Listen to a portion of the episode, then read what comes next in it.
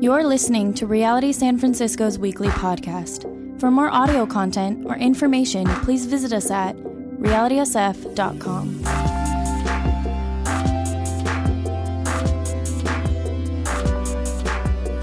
Morning, church. I'm going to disclose to you this morning what my hope is for the sermon before I even get there. So it'll be anticlimactic once we do get there. But I'm going to uh, divulge to you what my hope is for this sermon um, in 1 Peter towards the end of chapter 1. My hope is what we sang during the first set of worship. And my hope is what uh, the psalmist David penned in Psalm 42. Listen to these words, they're just so soothing. As a deer pants for streams of water, so my soul pants for you, my God. My soul thirsts for God, for the living God. When can I go and meet with God. My hope today is that we would have a hunger, a thirst, and a desire for God today by the end of our, our time. If you've been following Christ for a very long time and things are a bit dry in your life, my hope is that you would hunger and thirst for the living God. If you're new and you are spiritual, and you're here because you bet someone like I'll go you go to my church and I'll go to Folsom Street Fair whatever it is that you did to get here and they got you here you're longing for something. And I, I hope today that your longing would kind of end and then begin again through God. It would end in going, I'm not searching for anything else because I found God. And then it would begin because you would thirst for God your entire life. That's my hope. That's my goal. I don't know if we'll get there, but that's my hope that the Holy Spirit does. So, 1 Peter chapter 1, let me read this to you and, um, and let me pray. Let me back up, start in verse 22. Pastor Dave Daly taught on this passage last week, but I'm going to move ahead. So, verse 22. Now that you have purified yourselves by obeying the truth, so that, or for, for a sincere love for each other, you've been purified so you can love each other. Love one another deeply from the heart. For you have been born again, not of perishable seed, but of imperishable through the living and enduring Word of God. For all people are like grass, and all their glory is like the flowers of the field. The grass withers, and the flowers fall, but the word of the Lord endures forever. And this is the word that was preached to you. Therefore, rid yourselves of all malice and all deceit, hypocrisy, envy, and slander of every kind like newborn babies, crave or desire pure spiritual milk, so that by it you may grow up in your salvation, now that you have tasted that the Lord is good. Let's pray. Father, it is my prayer today that we as a church would desire you, that we would thirst for you, that all of our other pursuits everything else that we desire, we would, would cause us to hunger all the more for you because none of those things satisfy. None of them satisfies like you do. So I pray for a holy longing in our church today. That we would be a people, a family, a community called out, exiled, so to speak, as Peter uses that language, in the San Francisco that longs for God, that thirsts for God, that desires God. And as we love you, Lord, as we love you and pursue you, we would become more like you. That you would transform us into your image. That our likes would reflect your likes, our desires would reflect your desires, our even dislikes would mirror your dislikes, God. That you would give us your heart. And we all have this, if we've been born again, have this new heart in us. It is our ultimate desire, but we confess, God, today that sometimes it's not our strongest desire. Our strongest desire is not to love you. And so we pray that you reorder our loves today. We open our hearts for you to do that. I pray this morning that through this sermon that you would anoint me and use me to communicate your word.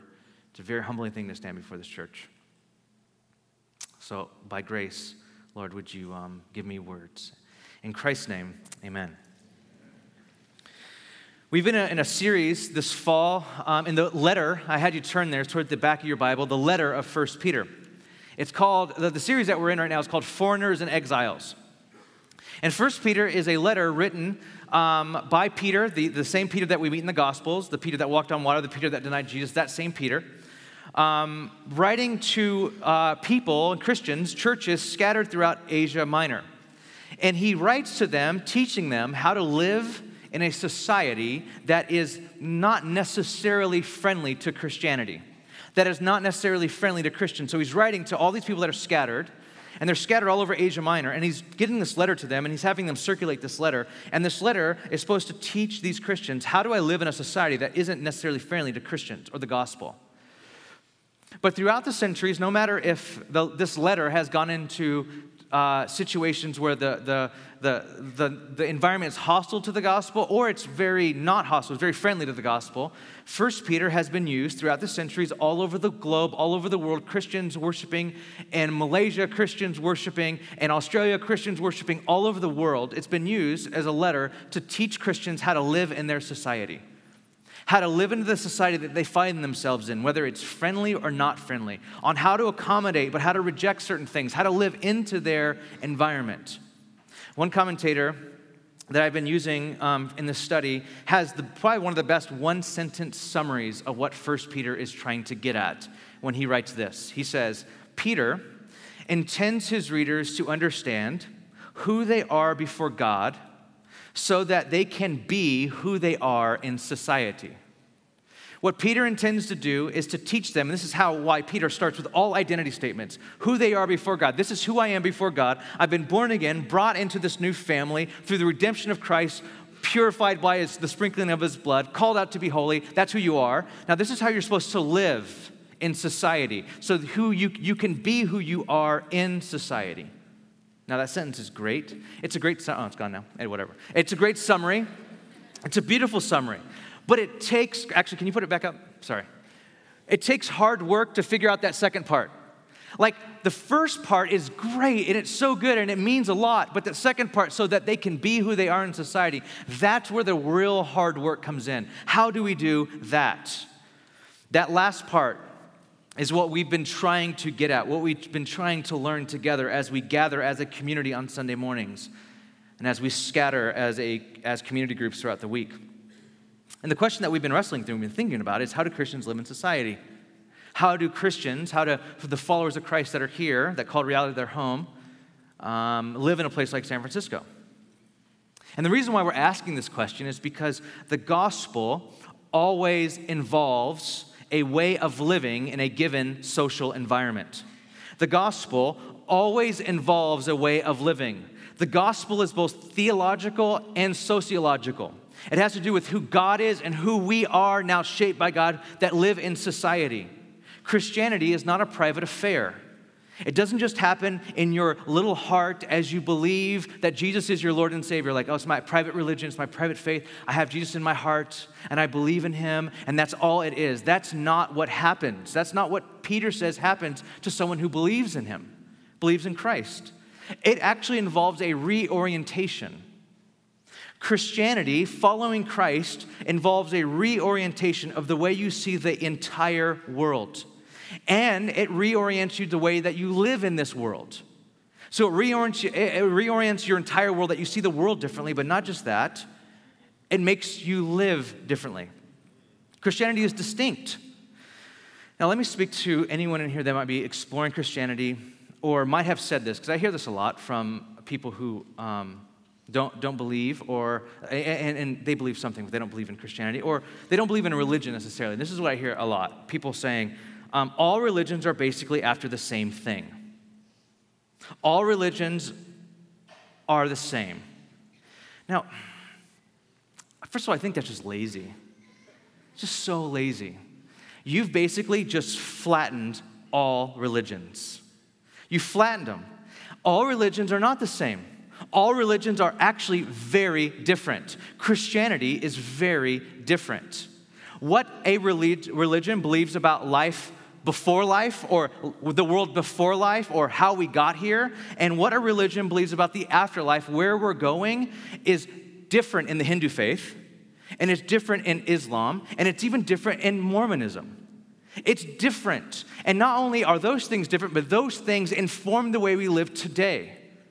I heard, I read recently a pastor was um, in a conversation with a, um, a Jewish leader, and he was a Christian leader, and then Hindu leader, and then some other professors and, and, and secular um, thinkers. And they asked the, the, the people of faith, they said, How, What do you do with suffering? And the Hindus said, Well, we just don't believe in suffering. Suffering's not a real thing. You've been reincarnated, and that's probably punishment from your last life. And was, that's what they believe. And then the Christian pastor is just like, Can I just tell you that that's a very, very different thing than Christianity? And when you just lump us all together and say we all believe the same thing, it's just not fair. And it's lazy.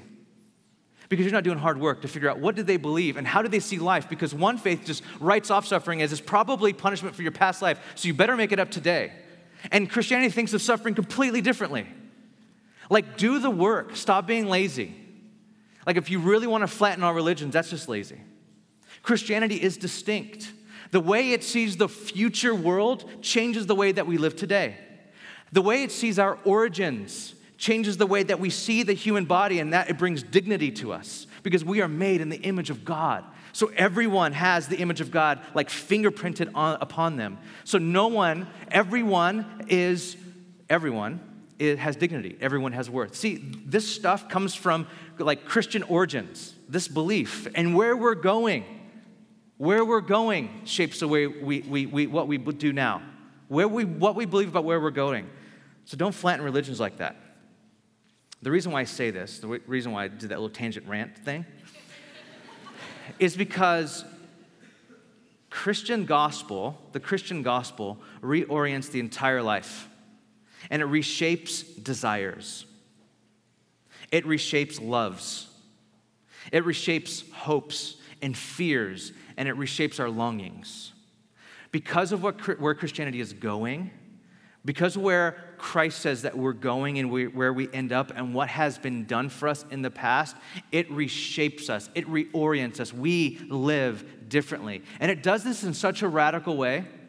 It does in such a radical way, not just in our little hearts, like, oh, God loves me and like has a plan for me, and then I keep that in my heart, but it actually reshapes our entire life so much so that the way that we live in any social environment now changes. It does it in such a radical way that Peter now calls Christians foreigners and exiles. He's like, the gospel gets its way into your life and explodes your life with such force that you are actually a foreigner now and an exile to your own social environment. See, the way the followers of Jesus see the world and life therein is so different that the only word to describe them, and this was a word now carried on, this was carried on in tradition. Christianity kind of took this word that Peter uses here and made us like, they, have called it aliens or strangers. We're strangers in the land. We're foreigners and exiles. That's what that word means. That word used in verse 1, chapter 1, chapter 1, verse 17, chapter 2, verse 11, used, it, it, Peter uses exiles or foreigners. Maybe your translation has strangers. It means literally to be without house, that you are without family that now what has been done to you in Christ is so radical, you are unfamilied. See, in Roman society, it, the, the way they viewed life was everyone was a family and Caesar was their father. And now that you're in Christ, Peter says you're unfamilied. You're not part of that family anymore. You're not, a, you're not part of the family of the world or the seed of the world. Now you've been reborn. You've been literally born again into a new family. And God is now your father. And God, last week we learned, who judges one's work, no, no one's work impartially. We have a God who judges all our work impartially. We have a God who we stand before. We have a God who loves us. We have a God who has given his life for us. Now we have new siblings. I mean, just okay, just um, let me come down off my like preachy thing. Look, just look at your neighbor really fast. I always think this is creepy when preachers do this, but I don't care. like seriously, I hate when they do this, but I'm here, you're there, whatever. If you're a follower of Christ and the person next to you is a follower of Christ, that is your brother. That is your sister. Like your sibling. Okay? That's like, I don't know if you grew up with siblings. I mean, that can mean many different things. Like, oh, do I fight them now? What do I do? I take their stuff? we have new, we have a new family. This is our family, and then we have new traditions, we have new celebrations. It's a new everything. Now, how have you been redeemed? Now, Peter's obsessed with this. Over and over again. He'll, um, Peter's a bit ADD, so I really like Peter. So he'll be talking, talking, talking, and, he's like, and then he starts tripping out on, like, and God saved us and he redeemed us, and then back to what he's saying, but Jesus, and he keeps doing that. And he's obsessed with how we've been redeemed, how we've been redeemed. How have you been brought into this new family? This is what Peter is concerned that we get. Peter talks about a quantity, a, a, a value to our redemption, and he speaks about a quality, a durability to our redemption. Look at verse uh, 18 uh, from last week. It says, For you know that it was not with perishable things such as silver or gold that you were redeemed from the empty way of life handed down to you from your ancestors, but with the precious blood of Christ, a lamb without blemish. If you write in your Bible, write value underneath that. This is the, the value of your redemption. This is the, the, the, the quantity, the value of it. It's, you've been redeemed how? By the precious blood of Christ. But then in verse 23, he talks about its durability. Not only is it, is it, is it is the value high, but that value is, is imperishable. He says, For you not you have been born again, not of perishable seed, but of imperishable through the living and enduring word of God.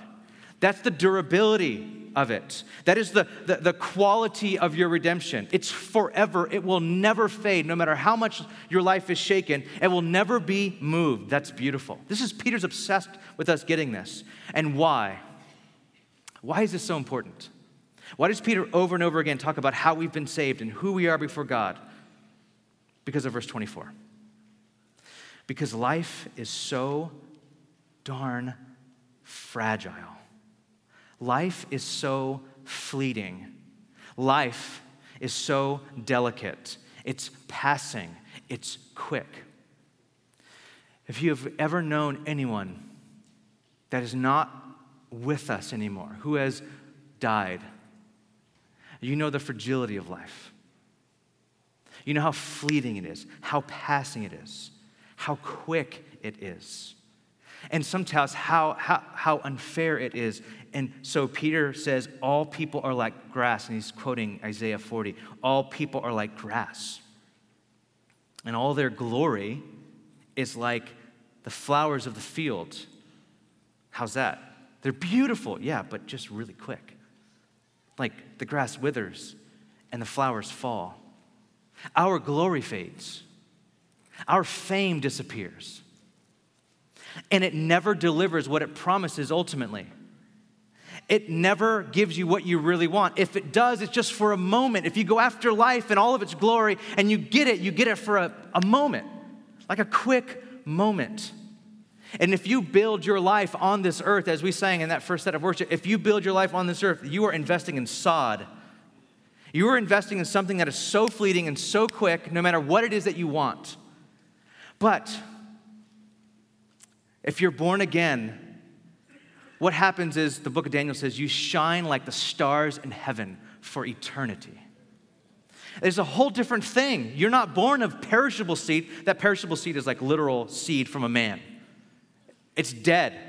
It will die ultimately. But the seed of the Lord, the seed of God is eternal. The seed of God is eternal. This is what he's saying. Like we go after life and it doesn't give us what we want. We have fame, but it's just a vapor. Uh, I'm a fan, I grew up in the 90s, so I'm a fan of 90s music. So, me and Pastor Dave Daly talk about 90s music all the time. Like, every time we're just like bored, we're like, okay, what about this band? Like, oh, yeah, that. And like, what this song? And then he starts singing. I'm like, why don't you sing on Sunday more? Anyway, so, because it's a good voice. Anyway, so one of these 90s artists that my wife loves, every time the song comes on, she like blasts it in the car. One of these artists who won a, a Grammy for their music um, in the 90s was Alanis Morissette and her album, you guys are laughing, and her album was Jagged Little Pill. I mean, that album was what, I'm not gonna get into it. Anyway, she was recently on Oprah. So yes, I just dropped an Oprah and a Alanis Morissette reference in a sermon. Um, and Oprah does this thing called Super Soul Sunday, which is like her version of television church, pretty much. And she had Alanis Morissette on it. And uh, uh, Morissette says that she suffers, and this is serious, she suffers from post traumatic stress disorder. And when Oprah pressed her, like, hey, what was that? What was the trauma? And she says, in all seriousness, the trauma that she experienced was fame. Fame. She says that that fame is something that I always wanted playing small clubs, nightclubs to 12 people, and then selling out stadiums, like three months later. This fame is something I always wanted, but I wasn't ready for it when it happened. And it happened so fast and so intense that it was traumatic. And so Oprah pressed a little more, tell me more about this. And she says this, this quote, this is from her Super Soul Sunday thing. She says, the traumatized person, this is Alanis Morissette talking, the traumatized person, she says, in this case me, gets traumatized by the very thing that I thought would be the balm. Balm, not bomb, balm. like healing balm, like soothing. So the very thing I thought would, would soothe my life, the very thing I thought would heal me, kills me. Look what she says. She says, I thought that, that all would be helped and healed and soothed by fame. I will be less lonely and I will be understood and I will be loved, and that love will go on and heal any of the broken parts. That's what she says.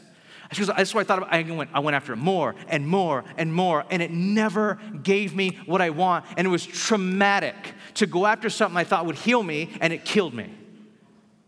This is what she said. And this is, guys, this is the human story. This is repeated over and over again. History can be retold by retelling this story over and over again. You can actually, if you redid that her sentence and just took out, um, took out fame, I thought that all would be helped and healed and soothed by, and you can put your own thing in there. This is the human condition. I thought that all would be helped and healed and soothed by my status, by my education, by my perfect body, by a relationship, by having a family, by my marriage, by getting money, my dream job, acclaim, respect. You plug in whatever it is there, anything else there. I thought I would be helped and healed and soothed by, and you get it. And, it's, and she calls it traumatizing. And some people made fun of her on like blogs and stuff like that, but it can be traumatic. When the thing that you think will give you life and soothing and healing, and you get it a hundred times over and it turns out to be grass and a flower that withers and fades and, and can't carry the weight of your expectation. When you go after this thing and you actually get it, I mean, I'm in a room of people who kind of can get what they go after, and you get it and it traumatizes you because it can't handle the weight of your soul. It can't handle your life. It can't do the things that you think it promised. And we all know this. Every single person in here knows this. Even Oprah knows this. Oprah said right after Alanis said that, she, says, she said this. This is what Oprah said to her. The truth is, there's no difference between fame or when I get thin or when I get rich or when I meet the right guy, then everything will be okay, Oprah says. It's the same thing. Oprah knows it. Everyone knows this. This is so human. This is so like we all live this. We know that human life is fleeting. We know that our glory is like, like a vapor. We know it. And we know the things that we go after in life are fleeting, but we still do it. You're probably doing it right now. We all do it. And you know why we all do it? You know why you keep doing it over and over and over again and you can't help yourself? Because the soil of our life contains the ecosystem to support eternity. Let me say that again because it sounded super weird. The soil of our life contains the ecosystem to support eternity. This is what Peter's saying here by quoting Isaiah. He's asking, What are you planting? You actually have the potential, the divine potential in your life to support eternity. You carry in yourself the potential for a glory that will never fade if you plant the right seed. If you don't, you'll kill it. If you don't, it'll turn in on itself. If you don't, it'll fade. We get this, we, we just, we, we know it. We know it intuitively that we have this potential for eternity. We know that we're made for something else. We get this glimpse of the potential beyond us all the time. There are moments where we feel eternal. There are moments when we feel weak and we just hope for the eternal. But we know it's there. We can feel it. We know it's just right beyond our grasp. We feel it in the foreignness of our environment that we live in. We feel it in the fact that, like with Morissette, nothing that we desire from this earth truly satisfies. C.S. Lewis put it best in Mere Christianity when he said, If I find in myself desires which nothing in this world can satisfy, the only logical explanation is that I was made for another world. And you were. Like you have in your, God has made you, once you receive the, the word of God, once you receive the gospel, for it to sprout eternity in you. But we go for cheaper things, we go for lesser things. Like we desire, we are such a consuming sort of people. Like San Francisco is like the epitome of consumption and, and hedonism, like we consume technology, we consume like clothes, stuff we put on our bodies, we consume food, what we put in our bodies. Like we love to consume, we love it, we desire it. And all those things, none of them satisfy. None of them do. You have never got a piece of technology or a pair of jeans or a meal that you said, This is it. I'm never wearing pants again. No one does that. You don't. You're like, what's next? What's next? Because you are longing for something that you were created for, but you will not find on this sod, on this earth. Peter says that life is fleeting. And there is only one way to step into a glory that will never fade. There's only one way. And Peter says, receive the living word of God. Receive the living word of God or the imperishable seed. He says in verse 25 that the grass withers and the flowers fall, but the word of the Lord endures forever, and this word was preached to you. Now, what is this word? Now, it's not the Bible necessarily. Okay, don't like, okay, so I need the Bible. You do, but that's not what he's talking about here. The Bible as we know it wasn't written during the time of Peter's writing. I mean, there were some letters that were circulating around, but Peter was, Peter was not talking about the Bible as we have it today. Pretty much every commentator agrees that this word that we are to receive was the gospel that was preached to them and they believed. The gospel. What is the gospel? I've been, I have said that word like 12 times already this sermon. What is the gospel? One easy way to explain what the gospel is is by observing how the early church preached the gospel. How did the early church preach the gospel? When they would share or preach the gospel in the early church, when Paul, when missionaries went out from Jerusalem in Acts, the way that they would preach the gospel was that they would challenge the things people place their hope in for their salvation. They would challenge those things. They would call them idols.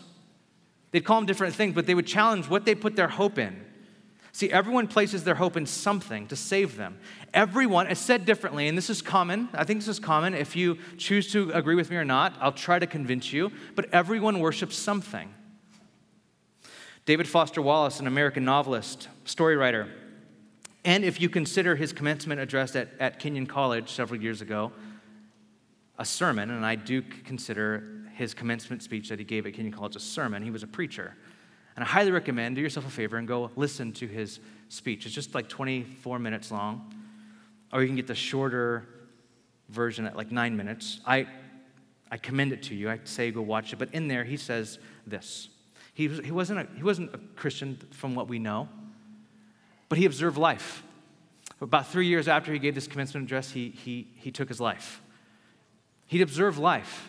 He took it all in. And this speech called This is Water he says this. He says, and it's not on the screen, so I'm just going to read it to you. He says, Here's something else that's weird but true. In the day to day trenches of adult life, there's actually no such thing as atheism. There's no such thing as not worshiping. Everyone worships. The only choice we get is what to worship. And the compelling reason for maybe choosing some sort of God or spiritual type thing to worship is that pretty much anything else you worship will eat you alive. If you worship money and things, if that is where you tap real meaning in life, you will never have enough. Never feel you have enough. It's the truth. Worship your body and beauty and sexual allure, and you will always feel ugly. And when time and age start showing, you will die a million deaths before they finally grieve you. On one level, we all, we all know this stuff already. It's been codified as myths, proverbs, cliches, epigrams, parable, the skeleton of every great story. The whole trick is keeping the truth up front in our daily consciousness. Worship power, and you will end up feeling weak and afraid, and you will need ever more power over others to numb you to your own fear. Worship your intellect, being seen as smart, and you will end up feeling stupid, a fraud, always on the verge of being found out. This is the truth. You will worship something, and you must be careful what it is because what David Foster Wallace is saying is you will become what you love. Your desire for God or whatever else it is will shape you. And you will either become a bright, eternal star or some ugly monster that you hate to look at in the mirror. This is what the early church preached that the real, substantial, eternal life is only found in Jesus Christ. That He is the only one that can handle the weight of your soul and the scars of your sins and your failures. He is the only one worthy of your worship. He is the only one that you can worship and be transformed into love. Everything else will transform you into a monster. Christ will transform you into love. You will be holy as He is holy, as you desire Him. I was in Phoenix this last week for a wedding. Actually, it was in Sedona, which is way nicer than Phoenix. But anyway, um, in Phoenix, sprawl, um, just forever freeways everywhere. We're driving on a freeway, and there's a lot of churches there as well. And then there, there's a sign that was sticking up over the freeway that said, Jesus died so you can live. That's what it said. And I'm driving a little rental car, and I'm like, what? It's just it's like it feels like such a like a benign platitude. Like Jesus died. Like someone's gonna read that and go, he did? Oh my gosh! I need to like, what does that even mean? It seems so fake when it's just plastered on a on a really horrible freeway. It seems so fake. But as I thought about it, as I drove another 25 miles and I was just thinking about it, I'm like, it's true. I mean, this is completely true. And the reason why I don't like it like this on a freeway is because Every word is packed with so much meaning. Jesus, the Logos, the eternal Word, that the Greeks believe framed everything, and by it we live and move. And John, the writer of John, says that Logos was made flesh, Jesus Christ. He's the one that created everything. He's the one in Him we live and move and have our being, and He took on flesh and he died. And that, and that word, died. The fact that he died means that he lived. He actually took on flesh and blood. The Logos, the God made flesh, God made flesh, lived. And he died a sinner's death on a cross for us. And then you, I mean, just that word right there could be a giant volume of writing. You, complex, a competing bundle of desires, half hypocrite, half moral elitist, you. And then live. I mean, this sometimes on a billboard on a freeway in consumer America, this seems like Jesus died so I can have my SUV. Jesus died so I can be happy. That's not what that means. This is not your way of life. This is not Jesus blessing your attempt at finding happiness. This is, this is, this is you not, this is not you wanting something in life and thinking that Jesus will get you to it. This life is his life. In your life and exploding everything within you and reframing all your desires and all your wants in your entire world. So Jesus died so you can live means something completely different than what we think. But it's true. See, the people in Peter's day, what people, where, where Peter was writing, are not that different than us today. They had lives too. They had wickedness in their heart too. They had hatred. They hated their landlords at certain times too. But their landlords were like real lords. They fought their spouses too. They put masks on to hide the fact that they were screwed up deep down too. They did all the same thing. So, what Peter does as a very good pastor, he says, Therefore, because of what Christ has done, because of you're not born into this fleeting life, because you have eternal life living in you and, and making its way in you, therefore, because of that, remember we have, we have to ask, what is the therefore? Therefore, remember the cheesy thing from a couple weeks ago? What's it therefore? Because of all Christ has done, therefore, rid yourself. Christ tells, Peter tells us who we are. Then he says, This is what God wants. Rid yourself of all malice, deceit, hypocrisy, envy, slander. Now, here's a strange thing all these flaws start in the quiet of our hearts. I don't know if you're like envying right now. Like my, probably my hair. I would probably imagine you envying my hair. Like, oh gosh, that some good hair. I don't know. I, I don't know if you're envying. Malice in your heart, deceit in your. These things are not, it's hard to discern them, but they're in our hearts. We smile, but inwardly we think people are disgusting and stupid, and we wish they would go away forever. That's a thing. And we're like, oh, you're wicked. No, you think that too. Don't lie. That's deceit, by the way. We say we're happy for people when they succeed, but inwardly we hate them for it. And we envy and we think, why not me? Why them? Really them? Then we lie to them and say, Congratulations, I'm glad, I'm so happy for you. But it's not true. And we're lying to ourselves and we're playing a hypocrite. And we slander. We slander other people. We slander other people as we're walking the streets in San Francisco. We slander other people when we go to other cities because their cities are not, are not you know, like, like our city or something. We just we slander. We even slander ourselves. We can be the most liked person in our community group. We can be the most liked person at our work, but inside we hate ourselves. We slander ourselves. We say to ourselves, I'm not good enough, I'm not smart enough, I'm not worth anything, and we slander ourselves. Peter, First Peter, is a letter about how Christians are to relate to their culture as foreigners and exiles. But he wants to make sure here first that we know how to relate to our own hearts. Do you know how to relate to your own hearts? He does not want us to be foreigners to ourselves nor exiles before God. We have to be at home there. He says, therefore, rid. Get rid of these things. How do you rid? Well, the first one is repentance by just confessing those things and going, I acknowledge them, God. I acknowledge that I have envy in my heart towards my brother or sister. I acknowledge that I have deceit, that I've been lying. I acknowledge that I've been playing the hypocrite at community. I acknowledge that I am this and saying, I give this to you, God. I want to turn and ask for your forgiveness, that you would restore me. That's part of it. But it has to be matched with something else, and that other thing is desire or craving. Do you see what, what Peter says? Like newborn babies, crave pure spiritual milk. I love, there's a lot, we have a lot of new families at our church. Just everyone's pregnant, it feels like. And they're always in the back, and I love it. And then they start crying, and, and I want you to know that it's not a distraction for me. Like, I don't mind that children are in the sanctuary at all. I don't mind if they start crying and you like shush them or like hand them off to someone next to you you don't even know. Like, hey, you make them be quiet. I don't know. Like, that's family. Like, hey, new uncle, here you go. Like, that's a. But I think what, what, what I would love for it to happen when you hear a baby in, our, in the sanctuary, I want you to remember this verse to crave the spiritual milk of God, to crave it. Peter connects. Now, do not do this. I know there's people in here that know their Bibles. They go, Well, I don't really do the milk anymore. I'm onto the meat. I'm like super spiritual. Okay. Don't, if you bring that up in your community group, don't even start, okay? Don't do that. This is not an indictment.